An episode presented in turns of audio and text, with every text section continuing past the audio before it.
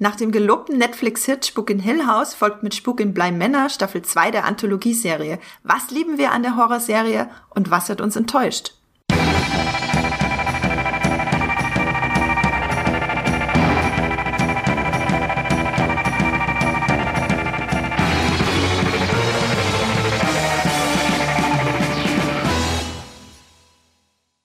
Hallo und herzlich willkommen zu einer neuen Folge Streamgestöber beziehungsweise Screamgestöber. Heute wird es nämlich gruselig oder wird es gruselig? Das ist die Frage, die wir uns stellen, denn heute geht es um Spuk in Blei. Männer, wie ich gerade erfahren habe. Es heißt nicht Blei Männer, äh, wie Max mir gerade gesagt hat. Spuk in Blei Männer, die zweite Staffel der Horror-Anthologieserie von Mike Flanagan bei Netflix. Die erste Staffel Spuk in Hill House hat er ja eingeschlagen wie eine äh, äh Gruselbombe, könnte man sagen. Und jetzt kommt Staffel 2 und wir wollen heute über beide Staffeln reden, sie so ein bisschen vergleichen und gucken, was uns an beiden gefällt, beziehungsweise was uns an Bleimänner gefällt und uns vielleicht auch ein bisschen enttäuscht. Ja, ähm, da begrüße ich gleich mal meine zwei Horror-Mitstreiter, den äh, Serien- und Horror-Experten Max Wieseler. Hallo Max. Hallo. Sollte das gerade gruselig klingen? Ja, ist leider nach hinten losgegangen. ich fand's äh, Gut, dass du es zumindest probiert hast. Mal gucken, was Patrick so drauf hat. Äh, ich begrüße nämlich den Horrorfan und unseren äh, Schibuk-Sympathisanten Patrick Reinbott. Hallo. Hallo. Wuh. Oh, ich versuch's gar nicht erst. okay. Äh, nee, ich fand das, ich fand das ganz toll. Ich, ähm, ich lasse das einfach so stehen. Ich bin Andrea Wöger und ja, ich liebe Horrorfilme auch und ganz besonders Haunted House Geschichten. Deswegen fühle ich mich auch in den Geschichten von Mike Flanagan äh, immer ganz wohl und vor allem bei Spuk in Hill House und Spuk in Blei Männer bin ich äh, da am Fernseher geklebt quasi. Ähm, noch ein Hinweis für alle unsere Podcast-Hörer, wenn ihr vielleicht zum ersten Mal auch jetzt gerade auf Streamgestöber gestoßen seid, dann kann ich euch noch mit auf den Weg geben, dass äh, wir auch bei Spotify sind und bei Apple Podcast, bei Podcast Addict und sowieso eigentlich bei allen Podcast-Apps, wo ihr so eure Podcasts bezieht. Also da könnt ihr uns natürlich sehr, sehr gerne abonnieren. Das freut uns auf jeden Fall. Umso, umso größer die Hörerschaft ist, umso ähm, ja, umso mehr freuen wir uns. Deswegen äh, abonniert uns gerne. Patrick, meine erste Frage an dich. Ähm, hast du schon mal einen Geist gesehen? nee, leider noch nicht. Ich hatte zwar schon ein paar Mal äh, irgendwie mich auf die Suche begeben, so ein bisschen nach ein paar Sachen, die ich gesehen habe. so im Haus äh, rumgegangen durch die Stockwerke, aber ich habe noch keinen wirklich äh, leibhaftig gesehen. Hm, vielleicht, vielleicht ja auch besser so. Ich weiß nicht, ich stell mir das schon ich glaube, das ist gar nicht, gar nicht so lustig. Vielleicht, Max, wie, wie sieht's mit den Geistern aus in deiner Wohnung? Ich kann's, kann's nicht bestätigen, aber letzte Woche hatte ich tatsächlich den größten Jumpscare meines Lebens, glaube ich. Ich saß gerade in der Küche und plötzlich riss die Küchentür auf und es war anscheinend irgendwie ein Luftzug, aber sie riss wirklich so brutal auf. Ich habe mich so erschrocken und bin dann echt durch die Wohnung gelaufen, geguckt, ob jemand schon zu Hause ist, aber war niemand da. Hm, vielleicht lieber mal die äh, Historie der Wohnung checken, was da so passiert ist. Oh, oh. oh. Was ist denn, Max, was ist denn so, wenn wir jetzt gleich total ins hm, Geister-Horror-Drama einsteigen? Was ist denn so, du als Horror-Experte, dein liebstes Horror-Subgenre eigentlich? Bei mir ist tatsächlich eher so Slasher, also alles, was eher so mit menschlichem Horror und tiefe menschliche Abgründe zu tun hat. Sonst mit Geistern bin ich eigentlich, äh, kann ich nicht so viel mit anfangen. Ähm, wie, wie gefallen dir die Conjuring-Filme? Ich finde sie gut, aber ich muss sie nicht ein zweites Mal gucken. Das ist nämlich so, bei vielen Geisterfilmen ist halt wirklich so viel auf Jumpscares gesetzt, dass sich das für mhm. mich so abnutzt, dass ich die Filme nicht ein zweites Mal sehen möchte kann. Ähm, das ist so ein Problem, was ich mit dem Genre habe, dass es halt oft halt immer auch die gleichen Effekte sind. Aber wenn das Ganze jetzt wirklich mit einer tollen, äh, mit einem tollen Figurendrama unterfüttert ist, wie jetzt zum Beispiel halt auch bei Hill House oder Bly Manor, äh, dann kann ich mich da schon sehr gut mit einfreunden. Ja, ich finde, das macht dann die guten von den weniger, unterscheidet die guten von den weniger guten Gruselgeschichten. Wenn man die noch zweites Mal schauen kann, weiß man, dass da ähm, einfach die Atmo viel Wert auf die Atmosphäre und nicht nur auf die Jumpscares gelegt wurde. Patrick, hast du ein liebstes Horror-Subgenre? Mhm, also bei mir ist es auch ein bisschen so wie bei Max. Ich mag Slasher-Filme total gerne und ansonsten geht's bei mir auch schon gern mal in diese Terrorfilm-Richtung, also so Sachen, die schon ziemlich brutal sind oder auch Grenzen überschreiten, irgendwie Sachen zeigen, die man in gewöhnlichen Horrorfilmen jetzt nicht unbedingt sieht. Das ist schon das, was ich im Horrorgenre wirklich sehr gern schaue. Und äh, ich muss mich da Max auch ein bisschen anschließen. Ich bin jetzt auch gar nicht so der größte Geister- und so Spukhausfilm-Fan. Hast du dir die richtigen zwei Gäste geholt in die Sendung, die gar nicht so die Mega-Fans sind. Aber nee, äh, ist bei mir auch so. Also es kommt bei mir dann auch wirklich darauf an, wie sind die Figuren am Ende und äh, kann ich mich mit denen identifizieren oder geben die mir irgendwas emotional, damit es über dieses reine Geister Spukhaus Klischee-mäßige ausgeht, dann dann lasse ich mich da auch sehr gern drauf ein.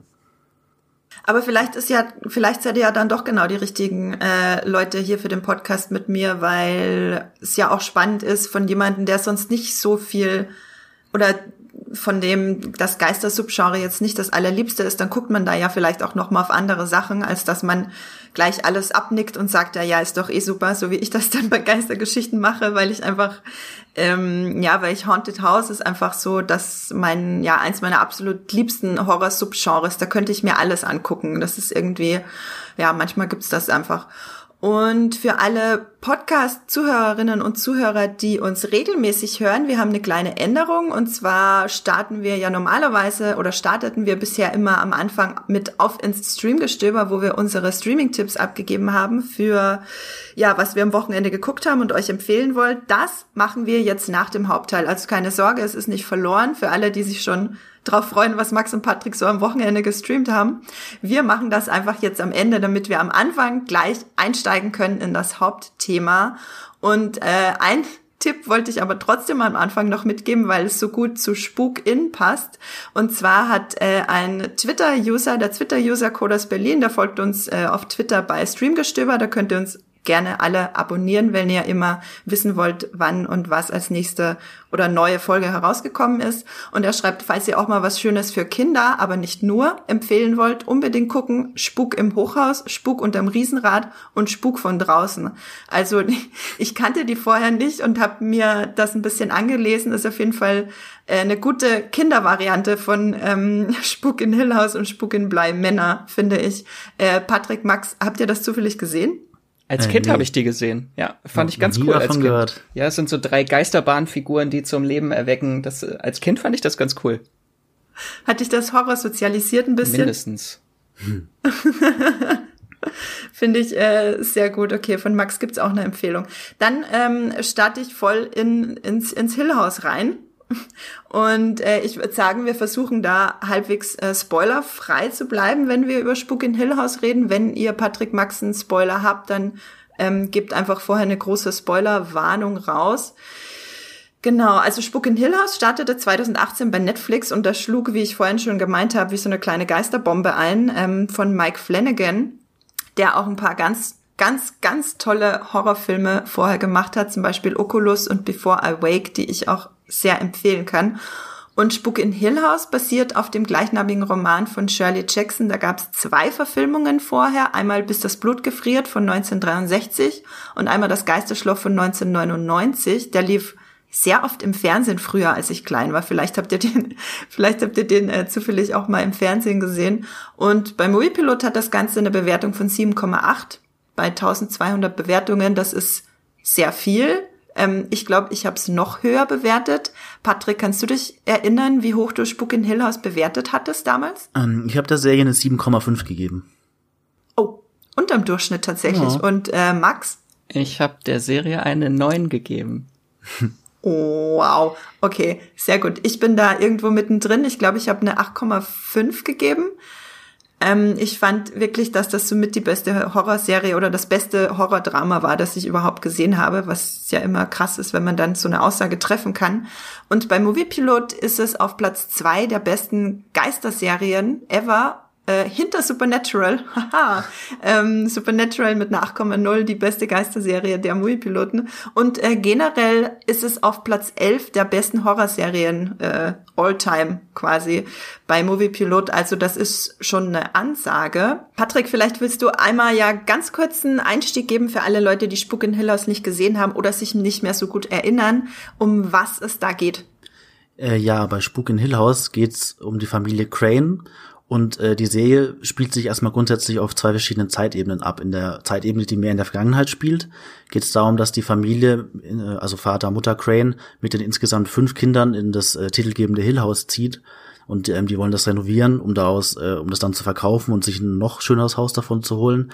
Das Problem ist nur, äh, nach und nach häufen sich recht bald die äh, seltsamen Vorfälle und das Ganze läuft dann in der Vergangenheit auf ein sehr tragisches Ereignis hin, was aber auch erst spät in der Serie dann äh, enthüllt wird, was da überhaupt passiert ist. Und der Hauptteil von Spuk in Hill House ereignet sich dann mehr in der Gegenwart. Da geht es dann darum, dass die fünf Geschwister schon im Erwachsenenalter sind und sich mehr oder weniger auch äh, untereinander voneinander entfremdet haben. Also einige haben kaum noch Kontakt zueinander. Und ähm, das ausschlaggebende Ereignis ist dann, dass ähm, eine, eines der jüngsten Geschwister, äh, die Nell, geht nochmal in dieses Hill House zurück und äh, begeht dort Selbstmord. Und das treibt dann die anderen Geschwister mehr oder weniger notgedrungen dazu, dass sie sich alle für die Beerdigung nochmal ähm, versammeln und dann gegenseitig ihre, ihre Traumata und die Erinnerungen an das Hill was da alles passiert ist, ähm, aufarbeiten müssen und so als Familie wieder zusammenkommen müssen. Das ist so grob die Handlung von Spuk in Hill. Ja, danke für die Zusammenfassung. Ähm, ich fand damals auch diese, diese Geschwisterdynamik der fünf Geschwister, die man eben in Jung und in Erwachsen sieht, äh, fand ich das, das Um und Auf der Serie, also Dreh- und Angelpunkt von allem ähm, Großartigen, was aus der Serie entstanden ist. Äh, Ging es dir auch so, Patrick, oder war irgendwas anderes an der Serie, was dich damals so gehuckt hat. Ähm, nee, mir ging's auch so. Also ich bin zu der Serie auch gekommen, weil ich vorher schon ein großer Mike Flanagan-Fan war, der die Serie komplett auch äh, durchinszeniert hat. Er hat jede, bei jeder Folge hat er Regie geführt und ähm, die Serie macht auch das aus, was seine Filme ausmacht. Also er schafft das wirklich ganz hervorragend, dass er Figuren schreibt, die mehrdimensional sind, die wirklich emotional greifbar sind und er bettet die aber immer in, also er hat immer persönliche emotionale Schicksale auch, die er aber dann auch wirklich in so Horror-Szenarien einbettet, die wirklich unter die Haut gehen. Also er ist jetzt auch niemand, der sich im Gegensatz zu den Conjuring-Filmen, über die wir kurz gesprochen haben, der sich arg auf diese Jumpscares verlässt. Also die hat er auch schon drin, aber bei ihm entsteht der Horror wirklich immer so aus diesen aus diesen Figuren selbst, aus, aus Traumata, die sie aufarbeiten müssen, aus, aus schlimmen Sachen, die sie erfahren haben, aus Ängsten, die sie nicht verarbeitet haben. Und da, er schafft es in der Serie immer, dass er ein tolles Charakterdrama zeichnet, aber gleichzeitig auch immer wieder so Horrorsequenzen auf einmal auspackt, die wirklich sehr, sehr gruselig und erschreckend sind. Also diese Verbindung ist das, was ihn ausmacht als Regisseur und was auch Spuk in Hill House für mich total ausmacht und gepackt hat. Max, kannst du dich erinnern, wie es dir damals ging, als du es zum ersten Mal gesehen hast, was dich daran so gepackt hat? Weil du hattest das ja auch mit einer neuen bewertet. Ja, ich, ich glaube, mir war schlecht danach. ähm, also ich bin auch zu der Serie gekommen, weil ich großer Mike Flanagan-Fan bin, ein Jahr zuvor, der ja auch auf Netflix dann mit Gerald's Game ein super Film äh, abgelegt, der ja auch dieses so Traumata und Vergangenheit und Gegenwart beeinflussen sich gegenseitig. Das sind so immer so Themen, die er mit einpflegt und das hat mir auch an Hill House sehr gut gefallen und aber was mich dann wirklich äh, gehuckt hat an der Serie, ist halt die Inszenierung gewesen von Flanagan. Der hat ja alle, alle Folgen auch inszeniert. Ähm, und das ist die erste Horrorserie, wo ich mich wirklich gegruselt habe, weil er das wirklich geschafft hat, äh, durch diese ganzen versteckten Geister im Hintergrund und äh, Statuen, die sich äh, im Hintergrund bewegen und aber die Kamera wirklich nie in Fokus drauf liegt, wirklich so unterschwellig, wirklich so ein unmul so ein mulmiges Gefühl bei mir heraufzubeschwören, dass ich mich wirklich gegruselt habe. Und das ist das, was mich wirklich an der Serie dann gehuckt hat. Und natürlich die ganzen äh, tragischen Vorfälle, die mich dann in, an den Boden gerissen haben. Ja, ich habe ähm, ja auch schon lange ein sehr großes Herz für Mike Flanagan, weil er meiner Meinung nach eine ganz einzigartige ja, Art von Horror produziert in so gut wie allen seinen Filmen, vielleicht noch am wenigsten in Oculus, aber auch da. Ähm, und zwar das Horror-Drama. Also das, er produziert, wie ihr schon meintet, den Horror meistens mit extrem krassen Schicksalen und äh, stülpt sie dann auch Figuren, die uns wirklich nahe gehen, über und äh, macht das gar nicht so sehr mit Jumpscares, manche natürlich auch, die dann aber umso effektiver und wohl eingesetzt. Aber vor allem erinnere ich mich da in Hill House gibt es eine Folge, die die die mir am besten in Erinnerung geblieben ist, die ähm, Folge von der tatsächlichen Beerdigung von der Schwester, die ja am Anfang stirbt, die sich am Anfang das Leben nimmt. Und ähm, da sieht man halt sehr oft im Hintergrund Geister stehen, sieht man die ganze Serie über, aber da ist es besonders prominent. Und es ist halt dann das, was nicht ausgesprochen wird, also da, wo keine laute Musik läuft und man sich erschreckt, sondern man äh, muss die selber entdecken quasi und dann ist das halt aber auch so ein Grusel, der dann wirklich unter die Haut geht und der dann auch da bleibt.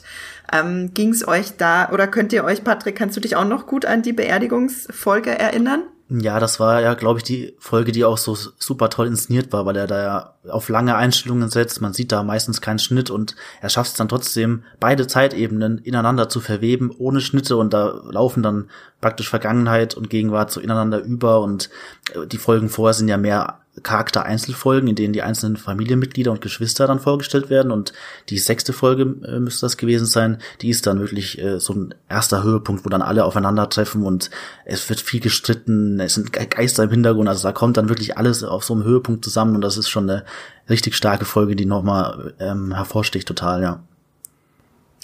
Ich muss mich auch noch mal informieren, wie viele Geschwister oder ob Mike Flanagan Geschwister hat, weil ich glaube, dass sowas kann man nur inszenieren, wenn man selber viele Geschwister hat. Mhm. Das ist irgendwie so diese Geschwisterdynamik und dann gibt's äh, eine Einstellung, wo sich die Kamera dreht und äh, bei der ersten Drehung sind sie alle erwachsen und bei der zweiten Drehung stehen sie alle als Kinder da, ähm, quasi die auch gerade angefangen haben, ihre Traumata durchzumachen und dann die Erwachsenen, die halt immer noch an den Traumatas hängen. Und das ist schon äh, handwerklich, wie Max, wie du vorhin auch meintest, ist das schon wirklich äh, enorm, was da so geboten wurde. Max, kennst du denn irgendeine andere Gruselserie, die du besser fandest? Mm, ist schwierig tatsächlich. Nee, also wirklich eine Gruselserie, die mich so mitgepackt hat, äh, eigentlich gar nicht so groß. Halt oft Horrorserien, wenn es jetzt brutal oder schockierend ist, das schon, aber so halt wirklich dieser wirkliche Grusel, Gänsehautfaktor, den äh, hatte eigentlich nur Hill House bei mir wirklich beschwören können. Patrick, wie geht's dir da? Guckst du denn äh, sonst auch gerne Horrorserien oder bist du eher mehr so der Horrorfilmgucker? Äh, ich bin mehr der Horrorfilmgucker, generell auch Filmgucker. Also Max ist da schon jemand, der deutlich mehr Serien schaut als ich und da auch besser Bescheid weiß. Und äh, mir fällt da auch auf Anhieb jetzt gerade so in letzter Zeit, in den letzten Jahren auch keine Horrorserie ein, die mich so gepackt und gegruselt hat wie Hill House. Also das, da müsste ich schon weit zurückdenken zu sehen, die ich früher eher in der Kindheit geschaut habe, die dann auch gruselig waren, die mich dann so ein bisschen aufgewühlt haben. Aber so von den modernen Serien ist Hill House schon für mich auch die Referenz, wenn ich irgendwas empfehlen müsste, was in die Richtung geht. Ja. Was natürlich nicht heißen soll, dass es keine guten Horrorserien gibt. Das ist ja, da gibt ja, es schon einige, aber halt wirklich diesen, dieses un, dieses mulmige Gefühl, was Hill House äh, erschafft, das, das schafft halt kaum eine andere Serie. Also vielleicht Channel Zero war eine gute Serie von Sci-Fi, die mich auch sehr gepackt hat, aber da ist es halt eher so Mindfuck, der einen in die Serie treibt, aber nicht so wirklich Grusel. Es gibt halt immer so andere Sachen oder es gibt Slasher, wo es dann halt eher der Schockfaktor ist. Es sind immer andere Sachen, aber nie so wirklich der Grusel. Ja, es ist, ich glaube, da ist Hill House auch tatsächlich gar nicht so gut mit anderen Horrorserien vergleichbar, sondern eher mehr mit so Sachen wie zum Beispiel Tschernobyl, wo natürlich nur Sachen passieren, äh, Sachen geschehen, die wirklich passiert sind, also wahre Begebenheiten, aber trotzdem ist es, ist so eine Anspannung da und irgendwie so ein unterschwelliger Horror, ähm, ich finde, das passt dann eigentlich schon besser zu der Art, wie Mike Flanagan seine Serien inszeniert, als dass man es jetzt mit einer anderen Horrorserie tatsächlich vergleicht. Also ist unser Fazit unvergleichbar. Spuk in Hill House, unvergleichlich. Punkt. Nächst, nächstes Thema. Ich habe, ähm, was damals ganz groß war, als Spuk in Hill House rauskam, ist, ähm, es gab ganz viele Videos mit allen Geistern, also Compilations von allen Geistern, die man in der Serie sieht, die wirklich, es gibt ja wirklich in jeder Folge mehrere, die auch einfach mal irgendwo im Hintergrund im Dunkeln stehen, wenn man beim Fernseher nicht den Kontrast äh, hoch ähm, dreht und irgendwie vielleicht tagsüber schaut und den Vorhang offen hat, dann äh, sieht man die vielleicht gar nicht. Da haben wir auch einen Artikel dazu gemacht, falls euch das interessiert, an alle Zuhörerinnen und Zuhörer. Den verlinke ich euch in die Show Notes. Da ist auch ein Video von uns drin mit einer Geister-Compilations. Alle Geister im Hintergrund, den hatte Jenny damals geschrieben. Und ich habe auch ein bisschen geguckt, was die Moviepiloten zu Spuk in Hill House sagen, die sie ja relativ gut bewerten. Zum Beispiel Michael B. hat dem Ganzen eine 10 von 10 gegeben und schreibt, im Ganzen erinnert mich die Serie angenehm an einen wirklich guten, sich langsam entwickelten und äh, auf starke Charaktere setzenden Stephen King Roman. Und das ist definitiv ein Kompliment. Äh, Christian Langmar hat das Ganze mit 8, 8 von 10 bewertet und schreibt, bin normalerweise gar kein Horror- bzw. Geistertyp, aber die Serie hat mich gefesselt. Ich glaube tatsächlich, dass es äh, eben vielen so geht, die auch sonst gar nicht unbedingt mit äh, Haunted House was anfangen können. Aber ich kann bestätigen, wenn man auf Haunted House steht, dann ist das auf jeden Fall die ja, die ab absolute Krönung, eine, eine größere, eine, eine krönigere Krönung kann ich mir.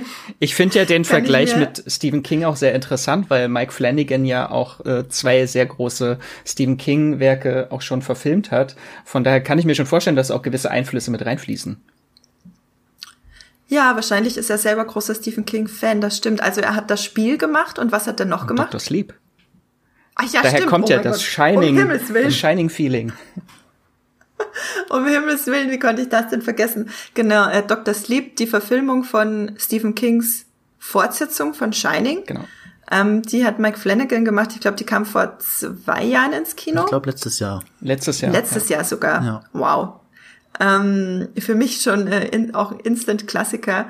Äh, den fand ich übrigens super. Also kann ich auch allen Leuten empfehlen, die vielleicht ein bisschen skeptisch sind. So Fortsetzung von Shining, was soll das sein? Aber ähm, Mike Flanagan weiß einfach wirklich, was er tut. Und es kann nicht schaden, wenn man Shining gut kennt, wenn man den Film schaut, weil es schon wirklich eine direkte Fortsetzung ist.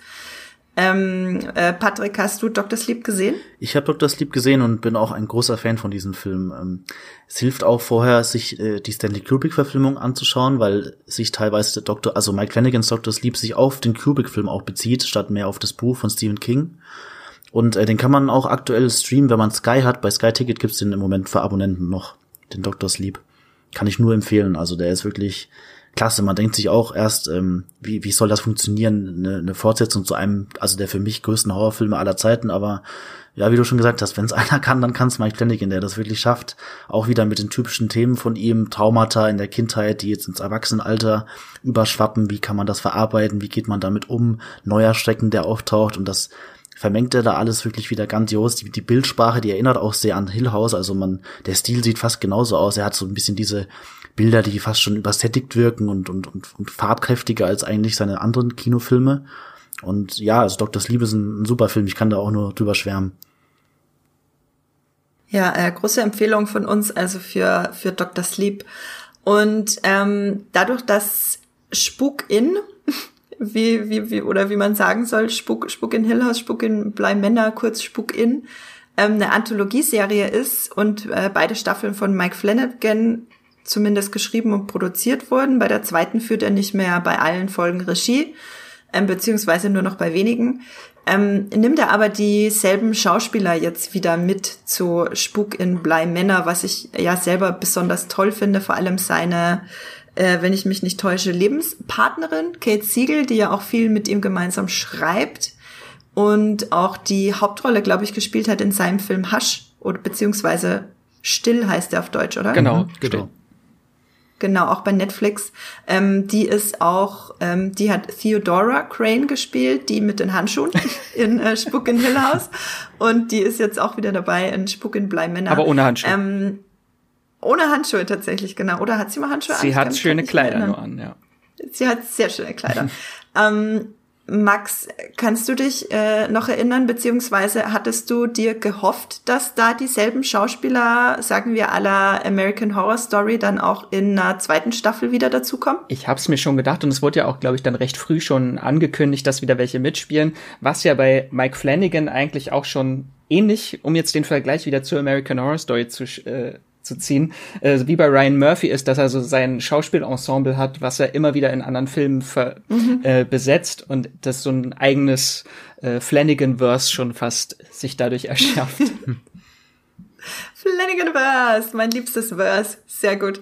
Ähm, Patrick, hast du da irgendwie einen Lieblingsdarsteller gehabt in Hill House, wo du dir dachtest, die oder der sollte auf jeden Fall wieder in wieder dabei sein? Also ich fand den Cast in Hill House allgemein wirklich super, aber für mich ist so ein bisschen der Oliver Jackson Cohen rausgestochen. Der spielt ja den ähm, den Luke, Luke, in der ersten Folge. Luke heißt er, genau. Genau, in der mhm. ersten äh, Staffel, wenn man so sagen kann. In, in Spuk in Hill House spielt er den Luke. Das ist ja, der ist schwer drogenabhängig geworden im Erwachsenenalter und sein Schicksal, dass er so gegen die Abhängigkeit kämpfen muss und gegen diesen Rückfall, das hat mich irgendwie nochmal besonders berührt. Also er ist für mich als Schauspieler da noch ein bisschen rausgestochen und ich fand es dann auch schön, als äh, schon klar war, dass er dann auch in ähm, Spuk in Blei Männer auch wieder dabei ist. Da habe ich mich gefreut, ihn wiederzusehen.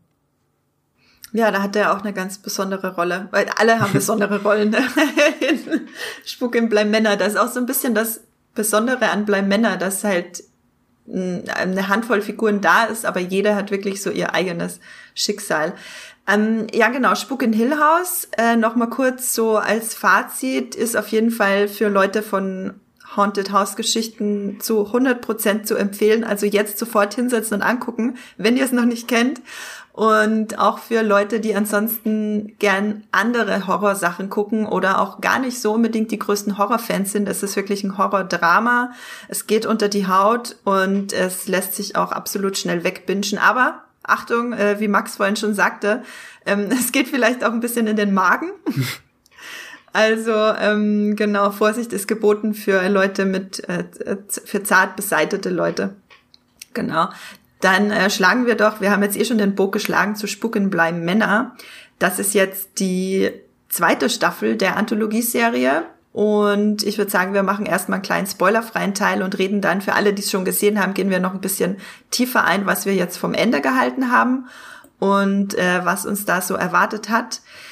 Ähm, da gab es ja schon einige Verfilmungen und das basiert auf einer Novelle von Henry James von 1898, das ist ja schon eine Weile her, von The Turn of the Screw. Max, du meintest, du hattest, während du Blei Männer geguckt hast, immer so ein bisschen die Geschichten von Henry James nebenher gelesen, oder? Genau, ich habe mir immer so angeguckt, weil die einzelnen Folgen natürlich auch äh, die Titel auch auf andere Kurzgeschichten von ihm anspielen und äh, da habe ich mich vielleicht ein bisschen dann gespoilert. Das ist keine gute Idee, wenn man die Geschichten dann kennt, äh, weil es halt schon sehr viele Motive aus diesen Geschichten halt mit in die Serie eingeflochten werden, zum Beispiel äh, The Jolly Corner oder Altar of the Dead oder Beast in the Jungle oder halt Romans of Certain Old Clothes. Das ist auch so eine Kurzgeschichte von Henry James, die komplett verfilmt wird in einer Folge.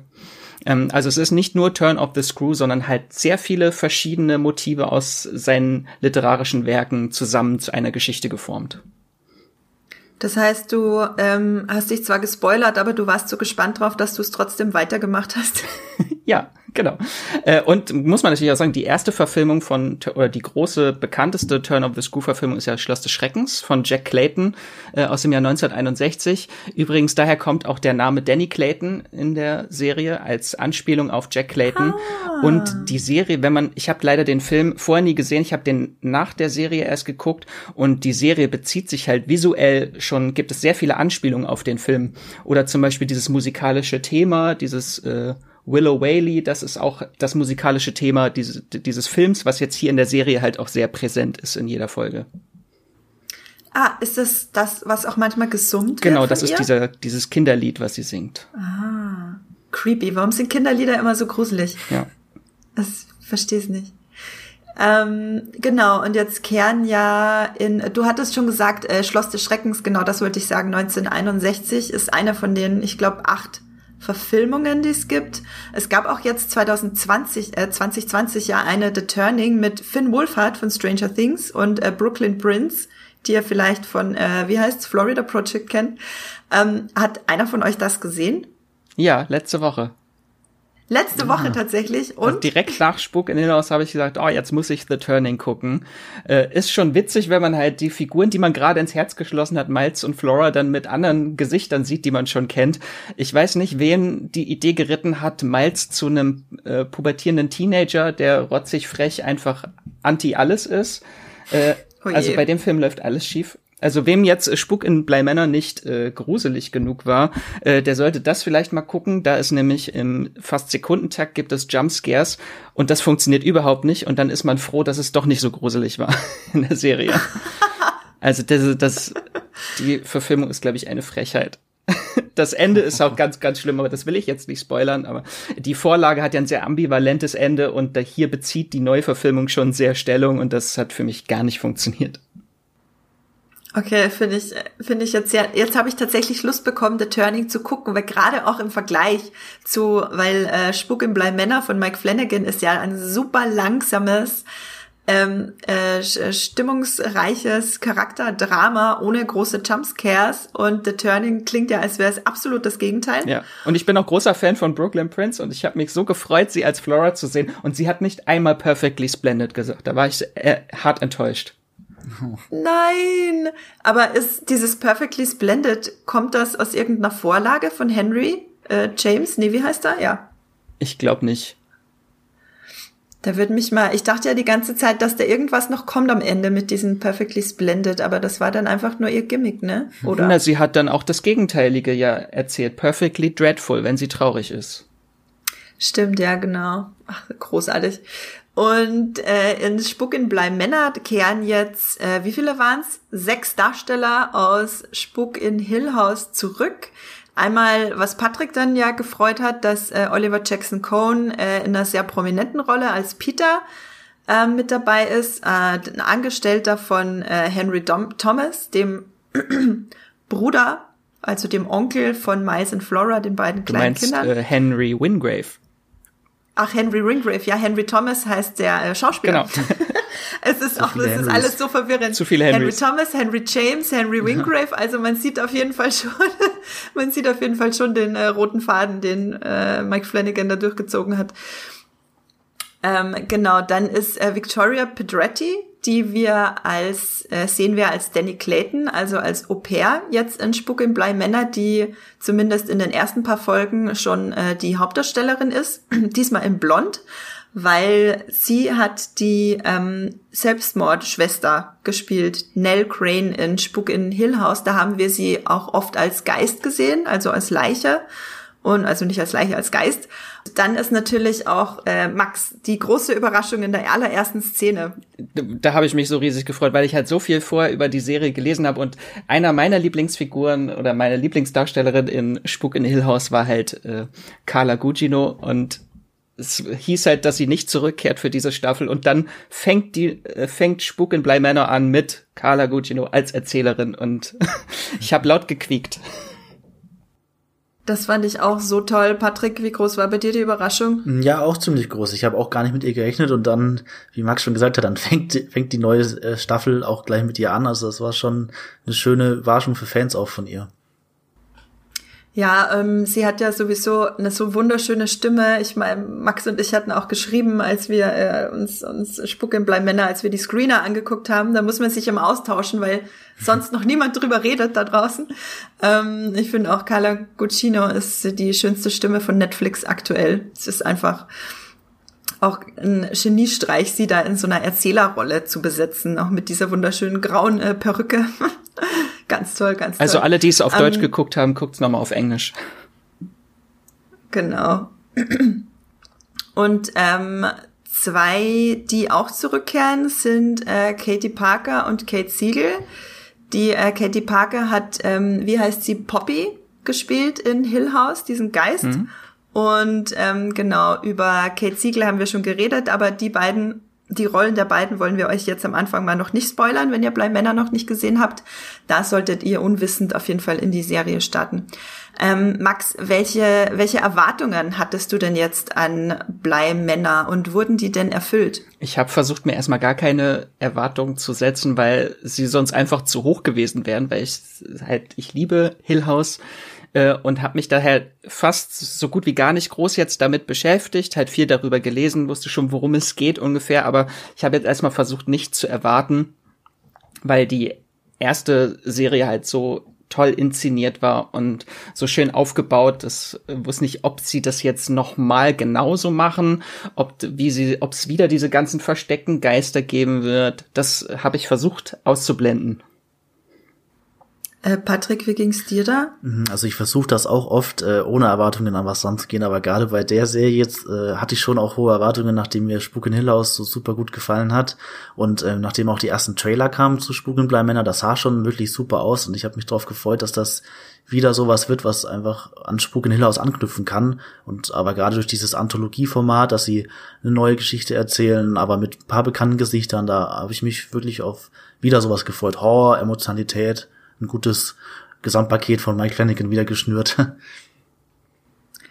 Und was ich bei dir so ein bisschen mitbekommen habe, dass du ja nach den ersten paar Folgen ein bisschen enttäuscht warst, oder? Ja, muss ich schon sagen. Also ich habe die ersten zwei bis drei Folgen haben mich schon echt ein bisschen abgeschreckt, muss ich sagen. Da war ich schon sehr ernüchtert, weil es einen ganz anderen Ton einschlägt als Spuk in Hill House. Also gerade Leute, die wegen dem Horror kommen oder sich gruseln und erschrecken wollen, die werden da, glaube ich, ziemlich enttäuscht sein in den ersten drei Folgen, weil es wirklich noch viel mehr in diese Charakterdrama-Richtung geht. Es werden erstmal langsam die Figuren aufgebaut, die für mich auch in den ersten Folgen ein bisschen zu isoliert voneinander, äh, voneinander noch wirken. Klar, bei, bei Hill ist es eine große Familie, da sind sie sowieso schon stärker verbunden, aber bei mir ist das, für mich ist das bei Blei Männer alles ein bisschen schleppender in Gang gekommen und es wirkt auch oft so, als wollten sie da wirklich ein großes Charakterdrama aufziehen und haben dann zwischendurch gemerkt, ach, das soll ja auch noch eine Horrorserie sein, dass sie dann irgendwie so die Geistererscheinungen so ein bisschen in die Folgen noch so eingeschmuggelt haben, so, ach, da ist übrigens auch noch ein Geist in der Ecke oder so. Da also für mich ist dieses Charakterdrama und der Horroraspekt ist für mich äh, die ersten drei Folgen lang viel schwieriger zusammengekommen als jetzt ähm, bei Hill House, wo, wo ich gleich von der ersten Folge total drin war, die ja dann auch mit so einem totalen Schockmoment endet, die erste Hill House Folge, wenn ihr euch erinnert. Und ähm, deswegen habe ich mir da, ich war ein bisschen enttäuscht, die ersten drei Folgen von Bleimänner. Was passiert denn am Ende der ersten Spuk in Hill House Folge? Ich glaube, so viel können wir können wir spoilern. Ich kann mich nämlich gerade nicht mehr erinnern. Das Ende von der ersten Hill House Folge, da ist einer der der Kinder, der Crane Kinder ist äh, bei sich zu Hause und, und unterhält sich noch mit seiner Schwester Nell und ist aber parallel noch am Telefon und äh, bekommt hier äh, in dem Moment mitgeteilt, dass sie sich umgebracht hat und dabei war sie ja die ganze Zeit bei oh gegenüber in der Ecke und hat mit ihm unterhalten und dann sieht man sie in der letzten Einstellung schon als Geist so schreien und dann ist die Folge vorbei und das war so ein Mindfuck-Schock-Moment fast schon, wo man dachte, was was geht hier ab? Also da war ich wirklich komplett drin dann schon in der Serie mit der ersten Folge. Das stimmt. Äh, darauf verzichtet Mike Flanagan ja fast komplett in ja. äh, in der in äh, Spuk im Bleimänner. Ich komme schon durcheinander die ganze Zeit. Spuks, äh, Spuk, Spuk im Riesenrad. Ähm, und ja, mir ging's äh, ähnlich in den ersten drei Folgen. Also ich war nicht enttäuscht, aber nach so zwei, drei Folgen war ich ein bisschen ernüchtert, weil ich mir schon auch viel Grusel erhofft habe.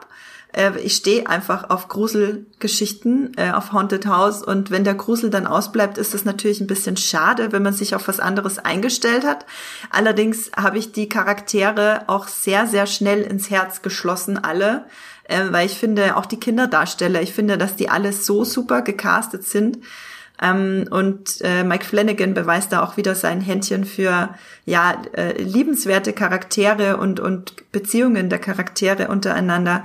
Max, äh, warst du denn auch enttäuscht am Anfang, als du vielleicht gemerkt hast, dass es doch nicht so gruselig ist? Ich war tatsächlich eher so ein bisschen schockiert, dass die Serie halt in eine komplett andere Richtung geht. Also auf verschiedensten Ebenen. Zum einen halt so in den Bildern auch. Hill House war ja eher alles kalte Farben, sehr bläulich und in Bly Manor ist alles von Licht durchflutet und alles sehr warm. Ähm, wie Patrick von schon sagte, vorher ging es um eine Familie und hier geht es eigentlich um Fremde. Also es sind schon so komplett unterschiedliche Sachen und ich fand die erste Staffel war so schön strukturiert. Jede, die ersten vier, fünf Folgen hatte sich jede Folge einem, eines der Geschwister gewidmet und hier ist das halt alles so ein bisschen ineinander verwaschen, vermischt miteinander. Ähm, und meine allererste Notiz, die ich tatsächlich hatte, als ich die Serie, meinen Notizzettel hier angefangen habe, war äh, Alternativtitel The Haunting of Accents. Also diese Akzente haben mich so schockiert. also wenn, wenn ihr es äh, auf Deutsch geguckt habt, werdet ihr es wahrscheinlich nicht bemerkt haben. Äh, aber im Originalton haben sie halt alle unglaublich schlimme, krasse Akzente. Das stimmt, ja. Und wenn man die Schauspieler auch halt auch kennt aus anderen äh, Rollen oder halt auch aus der ersten Serie, äh, da haben sie ja alle ja. ganz anders gesprochen. Das hat mich auch ja, bei. Vor allem, sorry. Nee, sag du, Patrick. Äh, das hat mich vor allem bei Oliver Jackson Cohen, den ich ja vorhin schon erwähnt habe, immer ausgerissen. Ich glaube, ich habe mich bis zum Ende der Serie nicht an diesen extrem schottischen Akzent von ihm gewohnt. Also das war wirklich so extrem. Man hat ihn, man hat ihn da selbst als Schauspieler im Original kaum noch wiedererkannt irgendwie, aber es war, er hat natürlich eine ganz andere Figur gespielt, aber auch durch diesen, durch dieses schottische, das er da spricht, da wirkt er wie ein, wie ein ganz anderer Mensch auf einmal.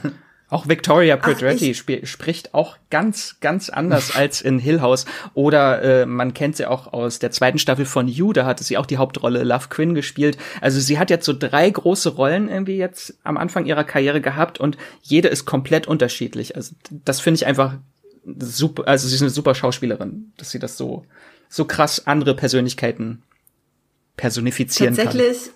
Tatsächlich habe ich sie nicht wiedererkannt in äh, Blei Männer. Ich ähm, dachte, okay, krass, für die Hauptrolle haben sie eine ganz neue Schauspielerin gecastet. Bis ich dann irgendwann mal nachgeguckt habe, so, hä, die hat in Hill House mitgespielt, wen hat sie denn gespielt? Und ähm, dadurch, dass sie in Hill House halt auch öfter mit äh, viel, mit diesem Geister-Make-up zu sehen ist, ähm, habe ich sie auch einfach ich habe sie einfach nicht wiedererkannt und dann auch noch im Blond. In Hill House hat sie ja braune Haare in den in den Flashbacks.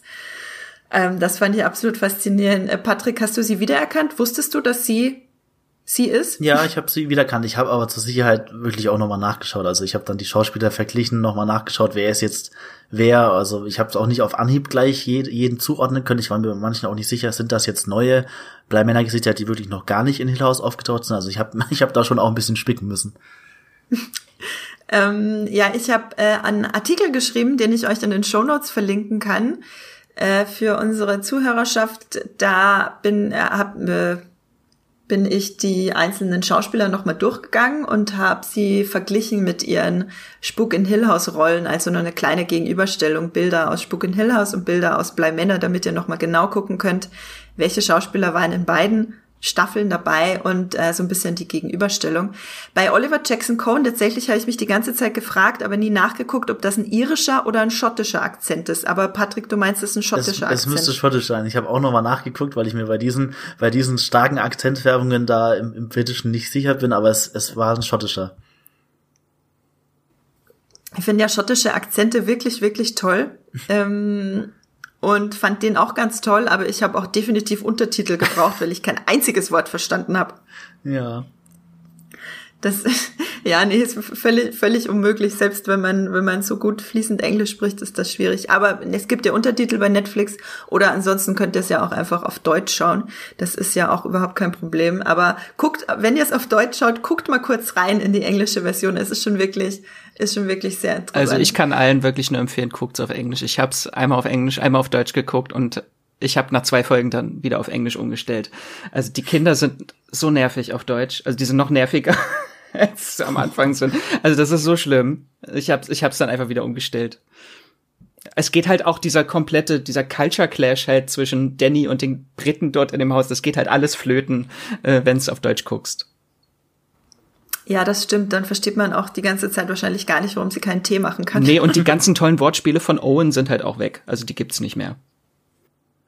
Ja, das ist natürlich auch schade, genau. Äh, Raoul Kohli, ähm, ich hoffe, ich habe es richtig ausgesprochen, da spielt Owen den Koch in äh, Blei Männer, der halt für die beiden Kinder, die dort äh, ohne ihre eben verstorbenen Eltern wohnen, mit ähm, der Haushälterin Hannah Gross, äh, gespielt von der großartigen Tania, äh, Tania Miller, ähm, die wir aus Years and Years kennen, wo sie schon wirklich absolut fantastisch war.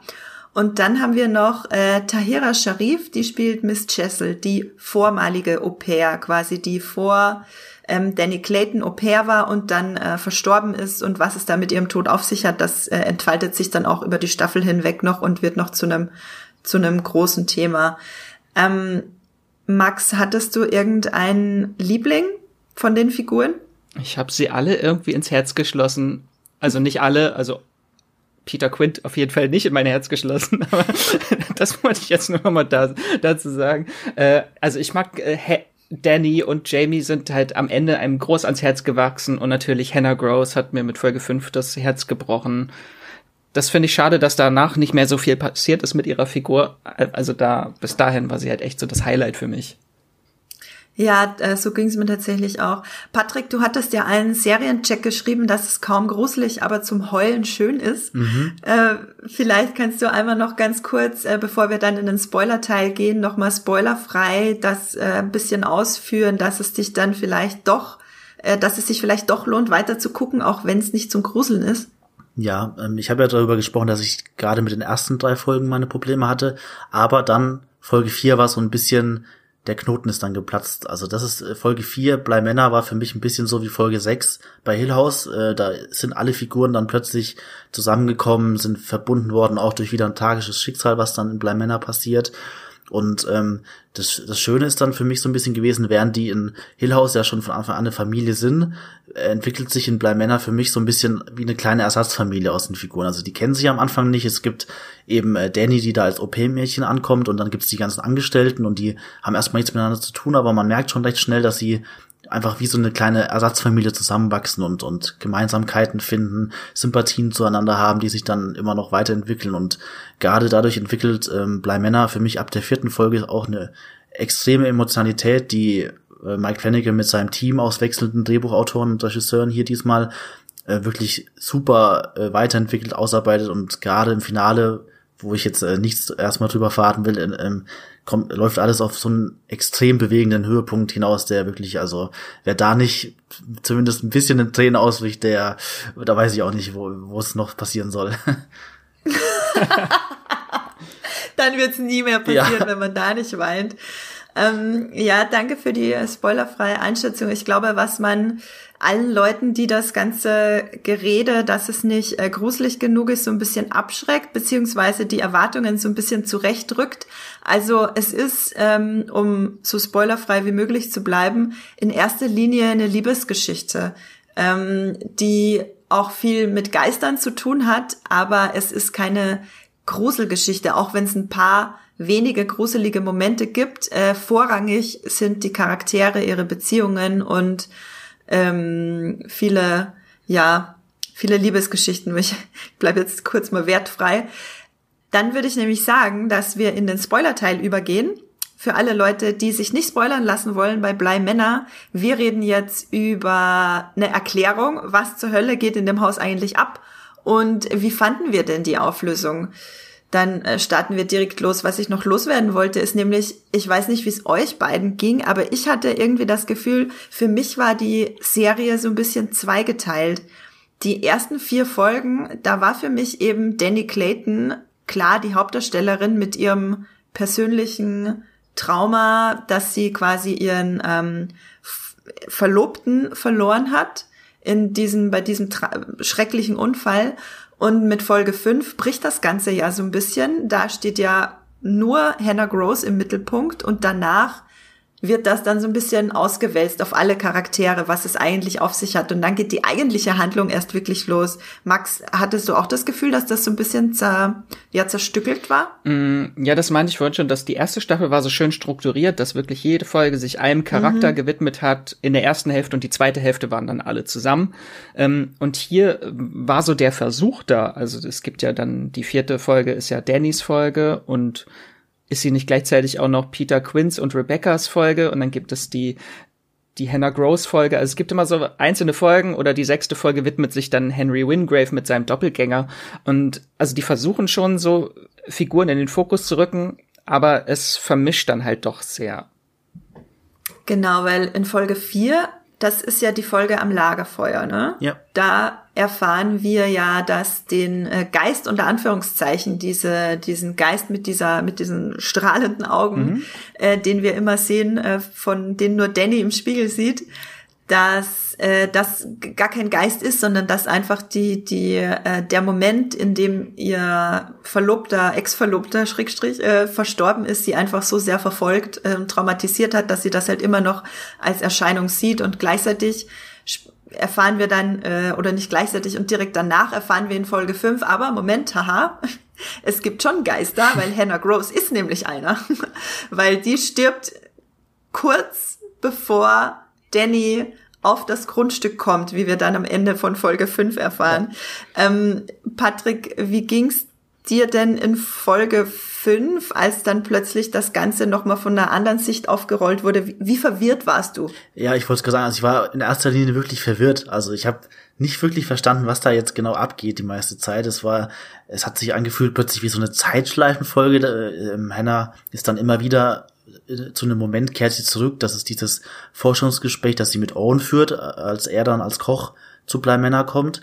Und ähm, es, es ist schon eine Folge, die dann nach den ersten vier total aussteht, weil sie experimenteller wirkt und eben diesen also es ist eine Mischung aus Zeitschleife, aber auch Erinnerungen oder Vorstellungen, Sachen, die alternativ ablaufen, die schon passiert sind. Also es vermischt total verschiedene Erzählstilmittel miteinander und man muss sich das wirklich, also man muss da schon sehr aufmerksam dann plötzlich gucken. Also man sollte die ganze Zeit aufmerksam gucken, aber gerade in Folge 5 wird man dann schon so ein bisschen herausgefordert, um sich dann wirklich so erschließen zu können, dass Hannah tatsächlich schon gestorben ist und als Geist auf Bleimänner äh, für alle anderen aber auch sichtbar ist. Also sie ist ja Teil dieses, dieses, äh, dieser Bediensteten und, und alle können sie sehen und sie weiß es aber auch teilweise, sie, sie fängt an, Sachen zu vergessen, die schon passiert sind und wird dann aber wieder daran erinnert. Und das ist schon eine, eine sehr verwirrende, experimentelle, aber eben auch emotionale Folge, weil dann dadurch auch dieses Dilemma sichtbar wird, dass sie äh, ja schon starke Gefühle zu own hat und sich da so eine kleine Romanze entwickelt, aber man gleichzeitig ja auch merkt oder sie realisieren muss, dass diese Romanze äh, zum Scheitern verurteilt ist. Ja, genau, wo es da beim Lagerfeuer darum geht, ob sie nicht mit ihm nach, ich glaube Frankreich ist es, ne, mhm. nach Frankreich geht, mhm. wo sie dann eigentlich will, aber irgendwie so, naja, hm, ist, ist jetzt auch schwierig ja. mit den, mit den aktuellen sie ist, Umständen. Sie ist so eine Gefangene, das ist ja auch so ein Motiv, das sich ja dann auch durch Blamena zieht. Also es geht auch um, um Figuren, Schicksale, die praktisch auf diese Gefangenschaft auslaufen. Also die, die sind dort gefangen als Geister und können nicht ausbrechen. Und das ist so eigentlich so diese große Tragik für mich von Bleimänner, die ja auch dann auch ein Stück weit, finde ich, wieder Horror auch ist. Also es ist dieser Horror des Gefangensein, dieses nicht, also lieben können, aber nicht zusammen sein können. Das ist so für mich das große Tragische und auch Gruselige. Also es ist schon ein gruseliges Motiv auch. Für mich erschreckender als so mancher Geistern in der Serie selbst. Das zu realisieren dann eben, dass man vielleicht für immer gefangen ist in diesem Anwesen und ja, das ist für mich irgendwie das, die Essenz von Bleimänner dann geworden. Ja, ich fand das auch schon gut herausgearbeitet, aber ich finde, Mike Flanagan hätte da auch noch viel schmerzhafter werden können. Mhm. Also quasi so dieses, das Motiv des Gefangenseins, das fand ich schon sehr gut umgesetzt. Ja, auch le letztlich betrifft es ja wirklich, jetzt wo ich so drüber nachdenke, alle Charaktere, die sich in irgendeiner Form mit irgendwas gefangen fühlen. Ähm, ich finde, da hätte man auch noch viel tiefer einsteigen können, was, wie, wie sich das anfühlt, dieses Gefangensein, ähm, was ja dann so direkt gar nicht so viel thematisiert wurde, zumindest außerhalb von äh, der ja, Beziehung von äh, Peter und, und, und Miss Chessel. Mhm. Ähm, Max, du bist ja gerade drauf und dran, eine Erklärung zu schreiben, was zur Hölle eigentlich abgeht in Bleimänner. Ähm, Willst du vielleicht noch einmal kurz versuchen, das aufzudröseln, also zu erklären, was es eigentlich mit dem, mit den ganzen, ja, Erinnerungen und so auf sich hat? Das kann ich versuchen. Zwei Sachen noch vorher. Einmal, es kommt jetzt ein paar Minuten zu spät, wollte ich nur noch mal kurz richtig stellen. Ich habe vorhin ja gesagt, dass Folge 4 so ein Gemisch war, aber das war tatsächlich Folge 3, wo äh, die Peter Quint und Rebecca Folge und das, die vierte Folge war dann ah, die ja. Danny Folge, genau. Also es war nicht gemischt, das war doch, waren doch zwei Einzelfolgen. Meine Erinnerung. Äh, und das andere war einfach, äh, generell wollte ich nochmal zur Inszenierung sagen, über diesen Twist von Hannah Gross, ähm, dass das halt jetzt, ich habe es dann ja nochmal den Rewatch gemacht und die Serie nochmal geguckt, wie oft das wirklich schon angedeutet ist, dass sie tatsächlich schon tot ist. Das ist einfach genial und es lohnt sich, die Serie dann ein zweites Mal zu gucken. Das fängt schon damit an, ist ja so ein Running Gag, dass Danny keinen Tee kochen kann, weil sie Amerikanerin ist. Ähm, und du siehst dann einmal, wo sie dann beim Abendessen sind und sie dann nachher sieht, oh, Hannah Gross hat äh, den Tee gar nicht getrunken oder hat den gar nicht angerührt. Oder dass sie halt auch nicht isst und das Essen mit rausnimmt, weil sie nicht essen kann, weil sie ein Geist ist. Das ist halt auch sehr interessant. Ah, okay, ja, spannend, dass das äh, schon so gut eingewoben wurde und man das gar nicht kennt. Ist auch gleich äh, mhm. ziemlich mhm. weit am Anfang, sagt auch Flora irgendwo mal am Essenstisch, dass sie manchmal Albträume hat, dass sie schon dass sie vielleicht schon längst gestorben ist, als sie über ihre Eltern redet und Angst hat, dass sie gar nicht merkt, dass sie ein Geist ist. Äh, und in dem Moment schneidet die Kamera halt auch auf äh, Hannah Gross. Das, ah, okay. das war auch Hätte sehr Hätte sie auch sagen können, ich sehe tote Menschen. Genau. Tatsächlich musste ich, das fällt mir jetzt ein, ich musste tatsächlich oft an The Sixth Sense denken, als ich ähm, es gesehen habe. Und ich glaube, wenn man sich einen Film raussucht, dann ist es vielleicht The Sixth Sense, der dem Ganzen schon relativ nahe kommt. Ähm, also tut mir leid, wenn ich euch jetzt The Sixth Sense spoiler von äh, M. Night Shyamalan, aber der ist alt genug, damit ihr ihn gefälligst schon gesehen haben solltet. Wo ja dann auch am Ende rauskommt, dass äh, äh, Bruce Willis schon längst tot ist, also in der allerersten Szene des Films stirbt und ähm, Haley Joel Osment ihn dann als Geist sieht. Und wenn man jetzt aus The Sixth Sense, was ja auch eigentlich ein schönes Charakterdrama ist, wenn man da jetzt den Grusel rausnimmt, dann ist es eigentlich so ein bisschen Bleimänner, oder? Nur da ja, können die Toten, glaube ich, nicht Menschen besessen, oder? Ja, das stimmt. Also, wenn man The Sixth Sense noch ein bisschen ausschmücken würde, hm. ohne Horror. Ja. Okay, genug davon. Wir wollen eine Erklärung für Bleimänner. Dafür, was überhaupt in Bleimänner passiert ist, müssen wir, glaube ich, einen Sprung 400 Jahre zurück machen. Äh, ja. Und zwar ins 17. Jahrhundert, ähm, wo zwei Schwestern auf Bleimänner gelebt haben und ich, ich überspringe jetzt einfach mal den großen Teil. Das ist die achte Folge. Die ist sehr schön. Das ist die komplette Geschichte The Romance of Certain Old Clothes, eine Kurzgeschichte von Henry James. Und eine der Schwestern verstirbt und wird dann zum Rachegeist.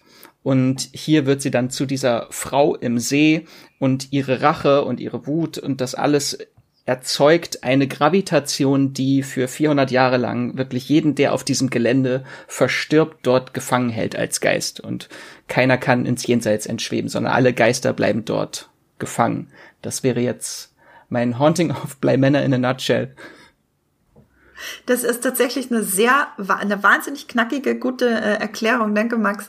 Genau. Und daraus ergibt es, ach, übrigens, eine, eine Sache vorweg. Ähm, die beiden Schwestern, von denen Max gerade geredet hat, das sind nämlich jetzt äh, Katie Siegel, äh, Kate Siegel und Katie Parker.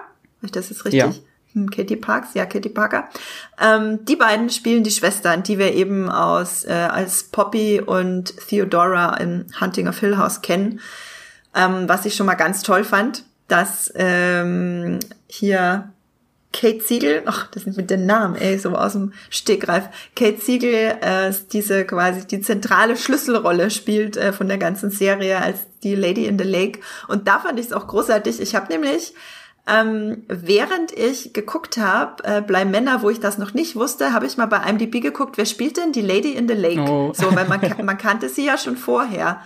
Und bei IMDb ist eine andere Schauspielerin angegeben für die Lady in the Lake und das fand ich ganz, ganz großartig und wichtig, weil dadurch kam ich eben nicht auf die Idee, dass es äh, da noch irgendwie so eine große extra Wahnsinnsauflösung für sie gibt, weil sie nicht mit einem größeren Namen eben ähm, benannt wurde. Sie spielt ja auch nicht die Lady und of the Lake in jeder Folge. Also die unter der Maske ist ja, ja immer genau. dann ein Stand-in quasi. Genau, genau. Und nur der Stand-in war bei IMDb angegeben und das fand ich äh, ziemlich gut für mich als Zuschauerin, die zu neugierig war. genau, fand ich ganz toll. Ähm, ja, und diese Gravitation, die behält jetzt alle Verstorbenen. Ähm, Patrick, es gibt ja noch ein paar mehr Leute, die dann verstorben sind in der Zeit, die man dann als Geister sieht. Kriegst du die mhm. noch äh, zusammen? Äh, ja, also ein was, was noch enthüllt wird, dann spätestens in Folge 7 war es, glaube ich ist ja, dass ähm, Peter Quint die ganze Zeit auch schon verstorben war. Man wusste ja die ersten Folgen nicht, ist er jetzt jemand, der da in dem Anwesen herumläuft. Also Danny glaubt das ja, dass er überlebt hat und zurückgekommen ist, weil er nicht weiß, was mit Rebecca, seiner Liebhaberin, passiert ist. Und dann ist die große Auflösung eigentlich, dass er auch von dem Viola-Achegeist getötet wurde und die ganze Zeit ein Geist auch schon früher in, auf Bleimänner war und gleichzeitig kristallisiert oder enthüllt, wird enthüllt, dass er somit der größte Bösewicht eigentlich in dieser Serie ist, weil er die anderen, die dann zu Geister werden, also Hannah zum Beispiel oder eben auch Rebecca Jessel selbst, äh, die hat er beide ähm, auf dem Gewissen, weil er es dann äh, schafft, durch diesen, durch dieses, ähm, das haben wir, haben wir drüber geredet, dass es möglich ist, dass sie Körper von anderen Figuren ähm, oder von anderen Menschen ähm, auch übernehmen können. Und das ganz perfide, was dann enthüllt wird, ist, dass er ähm, Rebecca sozusagen, also sie wollten beide durchbrennen, nach Amerika auch. Ähm, Peter Quinn ist so ein korrupter Typ, auch der Geld gestohlen hat von seinem, von seinem Geschäftspartner Henry, der Onkel. Und ähm, er, er verspricht ihr dann, dass er ihren Körper übernimmt, Rebeccas Körper, und ähm, trickst sie aber dadurch aus, dass er sie dann auch in den See äh, lockt oder äh, in ihrem Körper in den See geht und sie dann auch tötet und sie dann sozusagen dazu verdammt, dass beide als Geister auf diesem Bleimenner-Anwesen auch weiter womöglich in alle Ewigkeit zusammen verbringen müssen, weil er auch eben Angst hat, sie zu verlieren. Und das ist so eine der großen Enthüllungen. Und er ist es dann auch wiederum, der den Körper von dem äh, jungen Miles übernimmt und dann Hannah in den Bund äh, schubst, bevor, kurz bevor Danny ankommt. Und als Kind auch immer genau. so schön raucht. Das fand ich auch sehr witzig. Genau. ja. Steht dann immer irgendwo und raucht. Stimmt, ja. Ja, das, das hat mich echt umgehauen, als das rauskam. Ich habe das ja auch, äh, hatten wir schon drüber geredet, muss ich jetzt auch unseren Zuhörerinnen und Zuhörern beichten. Ich habe das nicht gecheckt, äh, dass er äh, ähm, nicht Hannah, nee, Rebecca. wer heißt die Miss Chessel, Rebecca umgebracht hat. Äh, ich dachte mir so, die dumme Kuh, die bringt sich um für diesen Typen, was soll uns das denn bitte beibringen? Mhm. und habe selber äh, nicht gecheckt, dass er derjenige war, der sie in dem Moment äh, besessen und umgebracht hat. Und was ja so tragisch Ähm. ist, dass er ihren Körper ja in dem Moment, als sie stirbt, verlassen hat und sie ihren eigenen Tod noch gefühlt hat. Also in dem Moment wurde sie sich bewusst, dass sie wieder da ist und war schon am Ertrinken. Das ist ja noch viel schlimmer. Da meinte es ja auch dann am Ende, dass äh, er hat sie allein gelassen, im schlimmsten Moment quasi. Erst bringt er sie um und dann ist er nicht mal da, als er sie umbringt. ein Arsch. Aber vielleicht, um noch mal Also kurz wirklich. auf die Geister zurückzukommen, es ist ja wie in Hill House gibt es sehr viele versteckte Geister in Spuk in Bly Manor. Ähm, nur der Unterschied ist, in dieser Serie oder in der zweiten Staffel lernen wir sie auch alle noch mal kennen. Also wir wissen am Ende der Serie, wer diese Geister alle sind. Da gibt es zum Beispiel einmal einen Pestdoktor. Nennt man das so?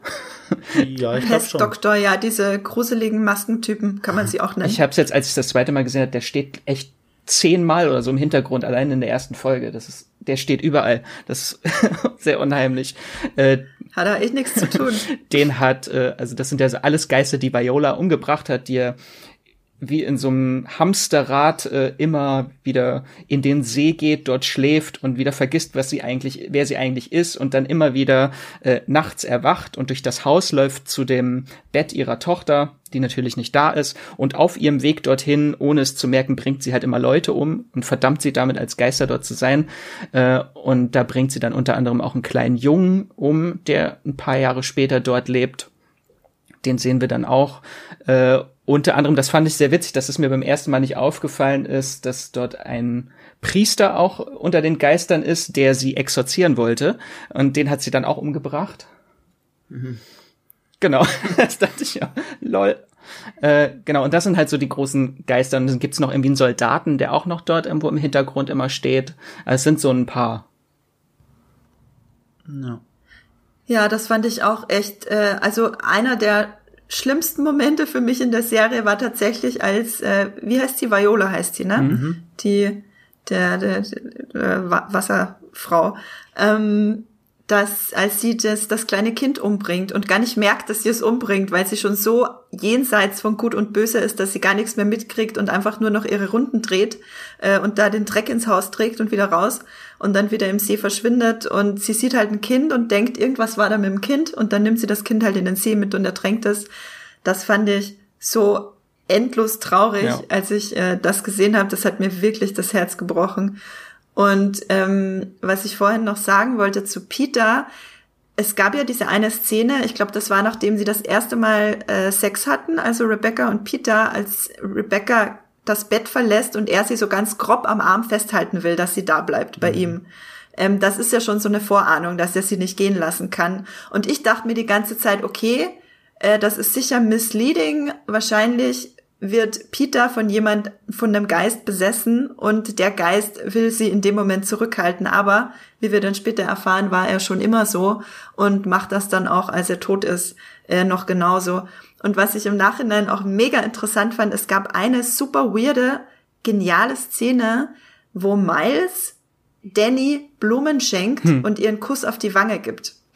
Und dieser Moment ist so, der ging mir so unter die Haut, weil ich die Vorstellung so unfassbar gruselig fand, dass mir ein kleiner Junge Blumen schenkt und mich anflirtet. So, das, das, aha, ich krieg schon wieder Gänsehaut, wenn ich dran denke. Und im Nachhinein macht es natürlich Sinn, weil in dem Moment äh, hat, hat Peter einfach den Körper von dem kleinen Jungen übernommen und mal sein Au pair angeflirtet, was so perfide ist, ähm, das gruselt mich wirklich im Nachhinein, Max. Und du hattest es, du meintest ja, du hast es zweimal gesehen. Wahrscheinlich gibt's ja ganz viel solcher Momente, ne, die einem dann auffallen. Genau, weil es ja auch eine Folge später ist es, glaube ich, dann auch in dieser Flashback-Folge, wo wir sehen, dass Peter auch, als er noch gelebt hat, auch Blumen aus dem Garten geklaut hat und äh, also er schenkt, er schenkt gerne solche Blumensträuße, indem er einfach immer Blumen klaut.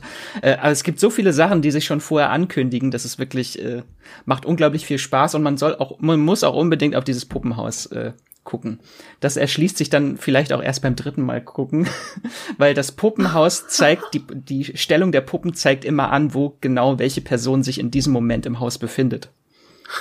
Ah, okay. Das merkt man, glaube ich, auch beim ersten Mal und beim zweiten Mal habe ich es auch nicht immer gemerkt, aber das macht's halt noch viel gruseliger teilweise, weil du dann siehst, dass bestimmte Geister eigentlich gerade nur hinter der Tür stehen und du sie gerade nicht siehst im Bild, aber du weißt, dass der Geist da ist, weil du es im Puppenhaus gesehen hast.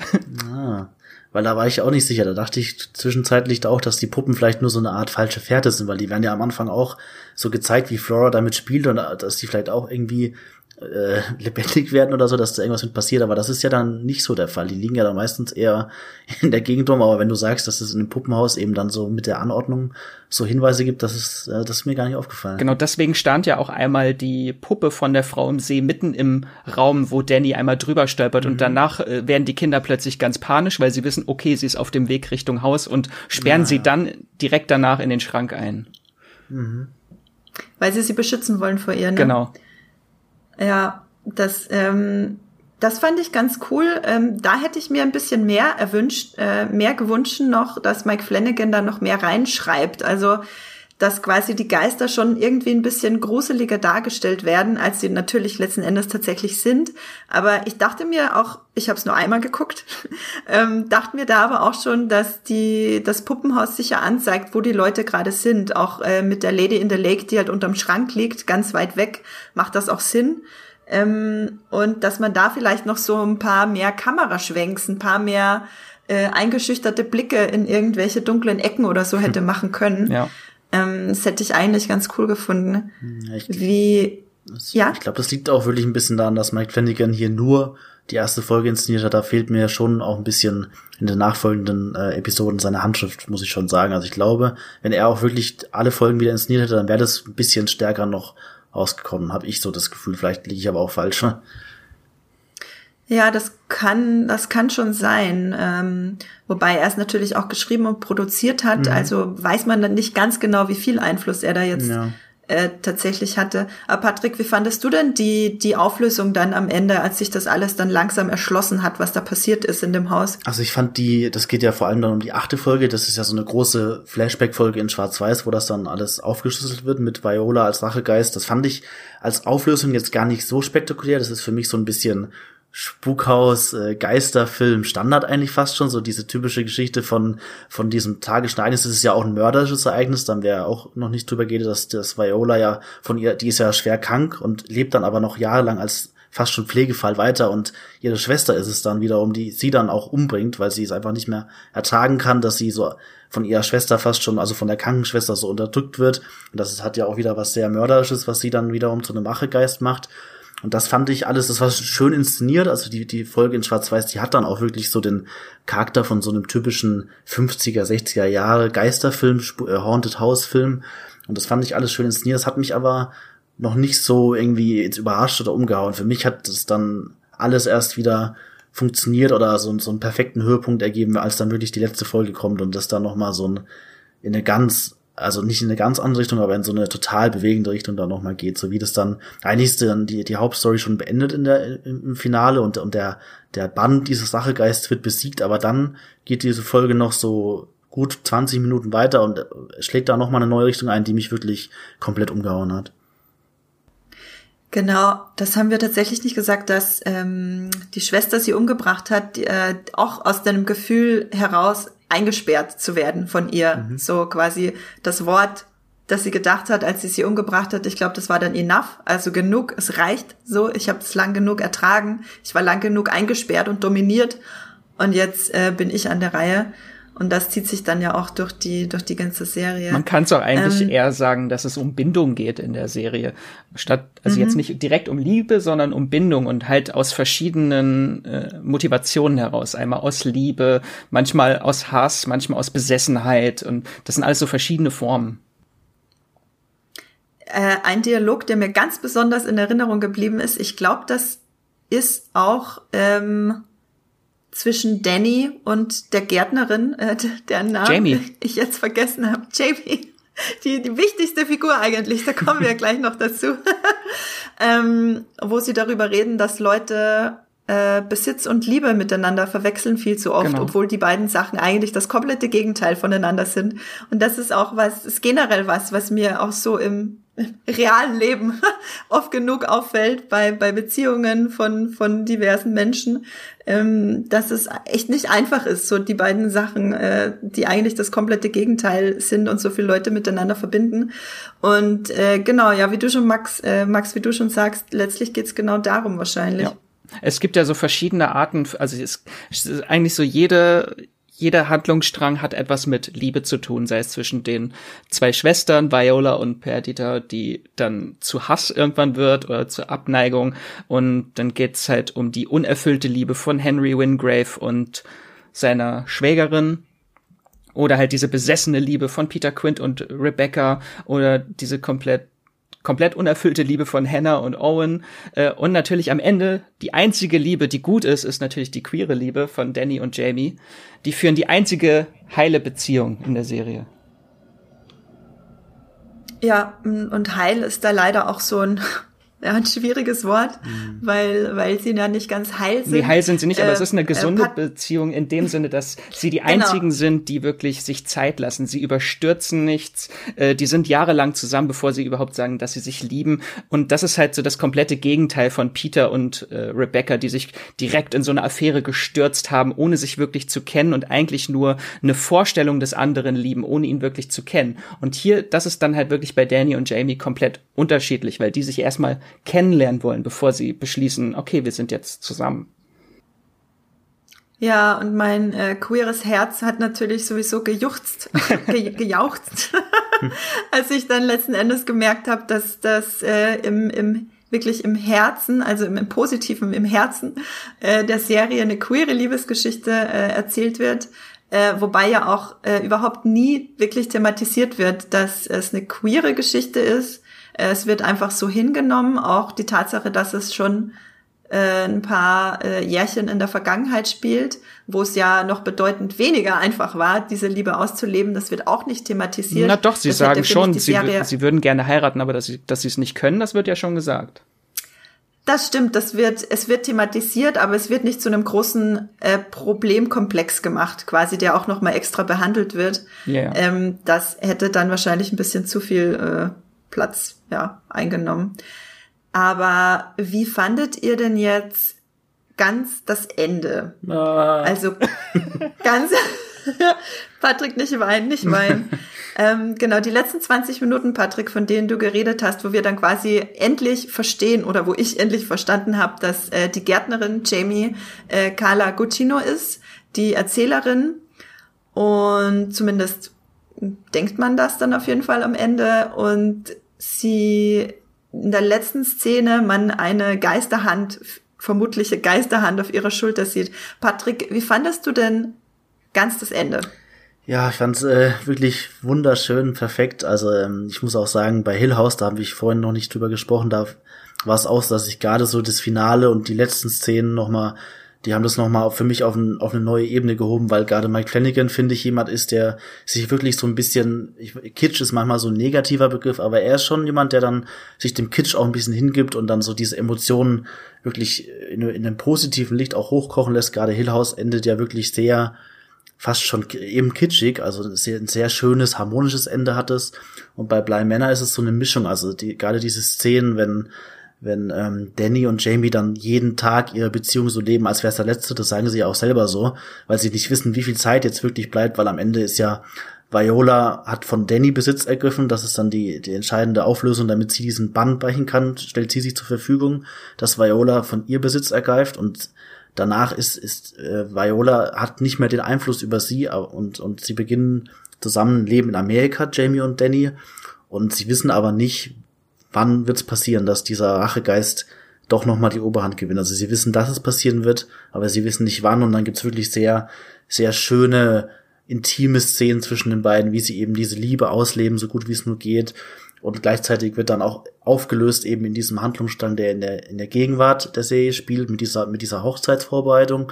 Da kommt dann eben raus, dass, dass das Jamie ist, die äh, äh, schon älter ist und gleichzeitig gibt's dann diese schöne Montage wirklich bei der Hochzeit, wo man dann sieht, dass das die Anwesende da, dass äh, die, die Frau, die da heiratet, das ist Flora, das hat man nicht gewusst, ähm, das wird dann enthüllt. Und ähm, Miles und Owen sind auch anwesend als Gäste da und die werden dann eben so gegengeschnitten mit ihren älteren Versionen und den jüngeren Versionen, die man die ganze Zeit gesehen hat. Also es wird dann, äh, also da kocht dann alles wirklich hoch und, und die Emotionen sind so stark, es ist so berührend und auch gleichzeitig so traurig, eben weil man weiß, dass diese Liebe auch zwischen Danny und Jamie, die wird die wird nicht äh, ewig Bestand haben, die wird ein Ende finden oder hat eben schon ein Ende gefunden, ist, ist leider auch tragisch ausgegangen. Und das ist so, da kommen so viele Gefühle zusammen und, und auf einen Schlag und das ist wirklich, also da bin ich auch wieder in Tränen ausgebrochen, muss ich sagen. So die letzten fünf Minuten von Bly Männer sind wirklich so, die, die, die machen einen emotional wirklich fertig. Ja, es ist schon, äh, also ich habe auch Rotz und Wasser geheult. ähm, es ist schon faszinierend, wie emotional das dann nochmal äh, wird am Ende. Und die, ich meine, im Prinzip funktioniert das ja auch wunderbar als, als Metapher auf irgendeine schwere Erkrankung, die halt Danny hat, mhm. äh, die halt irgendwann ausbricht. Ähm, genau. Und jetzt ist natürlich die Frage, ob es auch noch von Mike Flanagan eine dritte Staffel von Spuk In geben wird, äh, wo auch immer es dann spukt. Äh, Max, du hattest ja nachgeguckt, oder? Ob man schon was zu Staffel 3 genau, weiß? Genau, da gibt's eigentlich bisher noch nichts, weil Mike Flanagan gerade mitten im Dreh ist für seine nächste Netflix-Serie. Also es ist eigentlich uh. quasi schon dann die nächste Staffel ohne dass es wahrscheinlich Spuk-In heißt. Das heißt nämlich äh, Midnight Mass, äh, die kommt nächstes Jahr und es gibt auch wieder eine Spuk-Reunion in der Serie, also viele bekannte Gesichter aus dieser und der ersten Staffel gibt's dann auch in der Serie, die was eine komplett andere Geschichte erzählt. Da geht es um einen jungen Priester, der auf eine abgelegene Insel kommt und nach seiner Ankunft erleben die Bewohner dieser Insel übernatürliche Wunder und erschreckende Omen. Das ist so die kurze Zusammenfassung. Ähm, und was aber interessant ist bei Midnight Mass, das fügt sich so in dieses Flanagan-Verse mit rein, weil Midnight Mass ist der Roman, den Kate Siegel in dem Film Hush beziehungsweise Still schreibt. Der, ah. Und das ist der und das ist der Roman, den Carla Gugino in Gerald's Game beziehungsweise das Spiel liest. Das, das was oben äh, oben drüber das Buch, was auf ihrer Ablage liegt. Oh, das, das ist absoluter Mindfuck gerade. Das Flanagan Cinematic Universe, das ist wirklich schon mindestens am Blühen. Und äh, in der Serie spielen halt wieder Alex Esso, die war jetzt in der zweiten Staffel, war die Mutter von Hen äh, von Flora und Miles und Annabeth Gish, die war in der ersten Staffel. Ähm, Rahul Kohli und Kate Siegel und Henry Thomas, die sind auch alle wieder dabei. Also im Prinzip ist es für alle Hill House cool. und Bly Manor Fans ist es dann die nächste Serie, die sie gucken müssen. Ja, das ist so ein bisschen jetzt wie mit äh, Ratchet, was man ja auch eigentlich als nächste Staffel von American Horror äh, Story sehen genau, kann. Genau, ungefähr so. Ähm, ungefähr so. Dann, äh, Max, du hattest ja noch ein paar andere Geister-Sachen dir angeguckt. Ähm, kannst du da vielleicht noch ein, zwei Sachen empfehlen für Leute, die jetzt vielleicht doch ein bisschen mehr äh, Grusel wollen nach Bleimänner? Mm, also ich habe mal geguckt, so Filme, wenn man jetzt wirklich Spuk in Hill House und Bleimänner mag, sollte man, kann man sich auf jeden Fall äh, The House at the End of Time angucken. Das ist ein Horrorfilm aus Venezuela. Und dort ist halt auch so Spuk und Zeitreisen, ohne dass ich jetzt verraten will, worum es geht. Äh, also dort ist auch Vergangenheit und Gegenwart, die sich miteinander verbinden und äh, dort dann Spuk draus entsteht. Das könnte, glaube ich, den Fans gefallen von dieser Serie. Kannst du noch einmal den Titel sagen? The House at the End of Time. Okay. Ähm, das werde ich mir auf jeden Fall angucken. Das klingt äh, total spannend. Und sonst halt so die Klassiker, wenn es jetzt um Geistergrusel mit äh, Herzschmerz geht, halt sowas wie The Others oder Das Waisenhaus. Ach, so toll. Äh, oder wenn die Gondeln Trauer tragen. Das sind ja auch so Geistergeschichten, die halt einen starken, starkes Charakterdrama im, im Kern haben und sehr tragisch sind. Ja, The Others ist äh, einer meiner absoluten liebsten Geisterfilme. Gemeinsam mit Sixth Sense ist, glaube ich, The Others mein liebster Geisterfilm. Das ist ja quasi Hannah ähm, Gross der Film. Also. Ja, ja, genau, genau. Der eben, das ist äh, ganz, ganz fantastisch, finde ich, mit äh, großartiger Nicole Kidman natürlich auch. Äh, Patrick, du hattest auch noch nachgeguckt, wo man die äh, Filme von Mike Flanagan streamen kann. Hast du da vielleicht noch ähm, ein oder zwei äh, von deinen Lieblings-Flanagan-Filmen und wo man die streamen kann für unsere Zuhörerinnen? Mhm. Ähm, ich habe ja vorhin schon gesagt, ähm, seinen letzten Kinofilm Dr. Sleep, den kann man bei Sky, bei Sky Ticket im Moment streamen. Und dann ähm, ein bisschen unbekannter Streaming-Anbieter, Netzkino heißt der. Das ist ein deutscher Streaming-Anbieter. Da kann man auch einfach, ohne sich zu registrieren, kann man da streamen. Und da gibt's momentan sein Spielfilmdebüt Absentia. Den finde ich einen ganz tollen Film.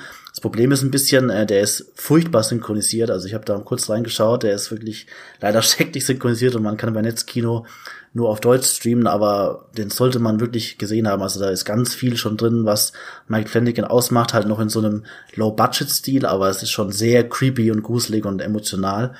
Und ansonsten kann man bei Netflix, wo es ja auch äh, Spuk in Hill House und Bly Männer gibt, da kann man noch, ähm, wo Max ja schon von erzählt hat, dieser Gerald's Game, das Spiel, den kann man da streamen. Das, das ist eine Stephen King-Verfilmung, die fast ein bisschen Kammerspielmäßig ist. Also da geht es um ein Ehepaar, das so ein bisschen äh, Bettspiele ausprobieren will und, und da wird die Frau ans Bett gefesselt. Ähm, und das Problem ist, der Mann hat dann Herzinfarkt und stirbt und sie ist aber noch ans Bett gefesselt. Und dann äh, entspinnt sich daraus auch eine sehr skurrile, auch sehr creepy Story und ähm, bei Netflix kann man auch noch streamen, den, da haben wir auch schon kurz drüber geredet, dieser Hush auf Deutsch still. Das ist so ein bisschen ähm, Home Invasion Horror, wo eine Frau allein zu Hause ist und es äh, bricht ein maskierter Psychopath bei ihr ein. Also ich finde die vier Filme alle super auf ihre Art, die man da gerade streamen kann und äh, kann sie euch nur ans Herz legen. Danke für die äh, ganzen Tipps, Patrick und Max. Da haben jetzt unsere äh, Geistergruselfans da draußen auf jeden Fall noch ein bisschen Nachschub, wenn Bleimänner nicht gruselig genug war oder wenn Bleimänner einfach so mitgenommen hat, vielleicht da einfach ein bisschen was äh, schockend Gruseliges jetzt, anstatt was äh, Tränen, Tränenreiches nachzuschieben. Und ich würde sagen, da machen wir jetzt so einen richtig harten Cut und äh, gucken noch kurz auf unsere, ich habe es jetzt einfach mal genannt, die wöchentlichen Leuchtfeuer im Streamgestöber, ähm, wo wir euch zwei Sachen empfehlen wollen, die sehr witzig sind, äh, witzig bis cringy, damit ihr nicht in euren eigenen Tränen äh, ertrinkt ähm, nachdem ihr Blei Männer geguckt habt, äh, Patrick, willst du ganz kurz noch sagen, was du am Wochenende gestreamt hast? Äh, ja, zwar nicht am Wochenende selbst, aber überhaupt über die letzten Wochen verteilt habe ich mal wieder Stromberg geschaut. Das ist jetzt ein sehr harter Cut im Vergleich zu äh, Hillhaus und Blei Männer, aber äh, ich kann es nur empfehlen. Also viele haben die Serie vielleicht auch schon gesehen. Sie ist ja 2004 zum ersten Mal äh, gestartet mit der ersten Staffel und es ist wirklich bis heute, finde ich, die Paarrolle von Christoph Meyer Herbst. Also er spielt da diesen Bernd Stromberg, das ist, glaube ich, der Albtraum jede, also die man sich nur als Chef vorstellen kann. Es geht, glaube ich, nicht mehr schlimmer. Und ähm, ja, Stromberg ist für mich bis heute eigentlich für mich die witzigste deutsche Serie, die es gibt. Also die ist wirklich so hammerhart, bösartig, die hat Fremdscham, Humor, die hat wirklich so Cringe-Szenen, wo man gar nicht hinschauen kann. Also die sind auch wirklich bis heute, auch wenn die Serie jetzt schon ein bisschen älter ist, die, die haben nichts an ihrer Schärfe und an ihrem Biss verloren. Also das ist wirklich eine, eine hammerharte Serie eigentlich, die aber auch unglaublich witzig ist und die hat auch toll geschriebene Dialoge und ähm, ja, ich kann die nach wie vor empfehlen. Ein bisschen ist es vielleicht auch ganz gut, dass wenn man die jetzt wieder entdeckt, weil es vielleicht einige gibt, die äh, irgendwie auch gerade im Homeoffice arbeiten müssen oder so und vielleicht, wenn sie diese Serie schauen und, und sehen, sie sind gerade nicht in diesem Büroalltag äh, drin, sondern so ein bisschen mehr zu Hause, vielleicht ist das auch so ein bisschen eine, eine kathartische Wirkung für manche, dass sie jetzt gerade im Homeoffice sind und nicht diesen Büroalltag, äh, wenn es auch nur in abgeschwächter Form ist, wie in Stromberg auch durchmachen müssen. Ich habe irgendwie das Gefühl, dass es für dich kathartisch nee, ist, Nee, oder? gar nicht. Für, für mich hat das nichts damit zu tun, aber vielleicht geht's anderen so, die da wirklich irgendwie in der Bürohölle stecken oder so und die dann äh, diese Serie schauen und denken, ach, Homeoffice ist vielleicht doch gar nicht so schlecht. Das finde ich sehr gut.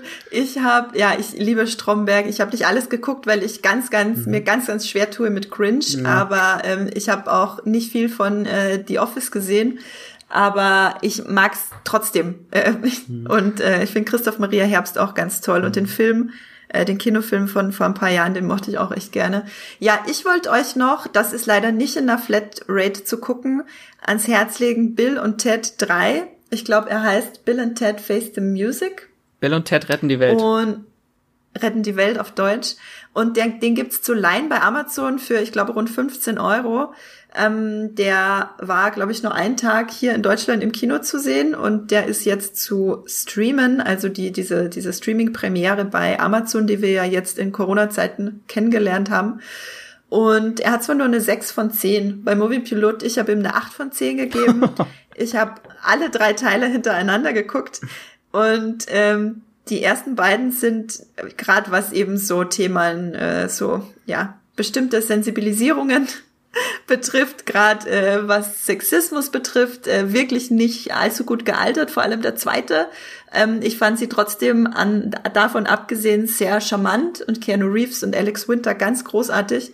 Und der dritte Teil, äh, ich fand den einfach fantastisch. Der hat eine wunderschöne Message. Das ist äh, genau wie äh, Cobra Kai zum Beispiel wirklich ein perfektes Legacy-Sequel für mich. Also da wird das Zepter auf eine wunderschöne Art weitergegeben.